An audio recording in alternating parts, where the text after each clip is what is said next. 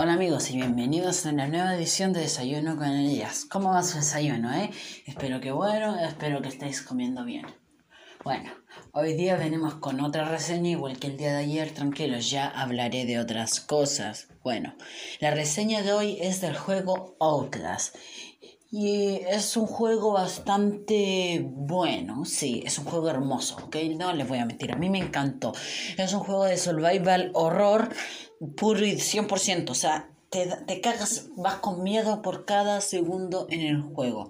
El juego se trata sobre de que tú eres un periodista y vas a un manicomio a investigar porque según han pasado cosas raras y ese fue el peor error de tu vida.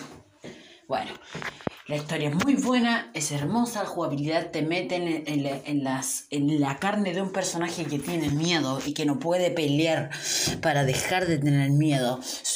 Tiene escenas bastante gores, así que hay, hay que tener estómago para jugarlo. Su DLC Whistleblower lo deberíais jugar, es igual de bueno que el juego.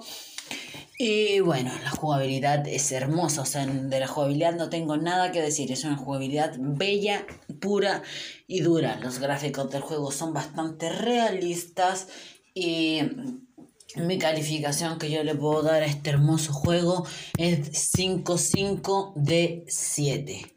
Y bueno amigos, esa fue la reseña de hoy.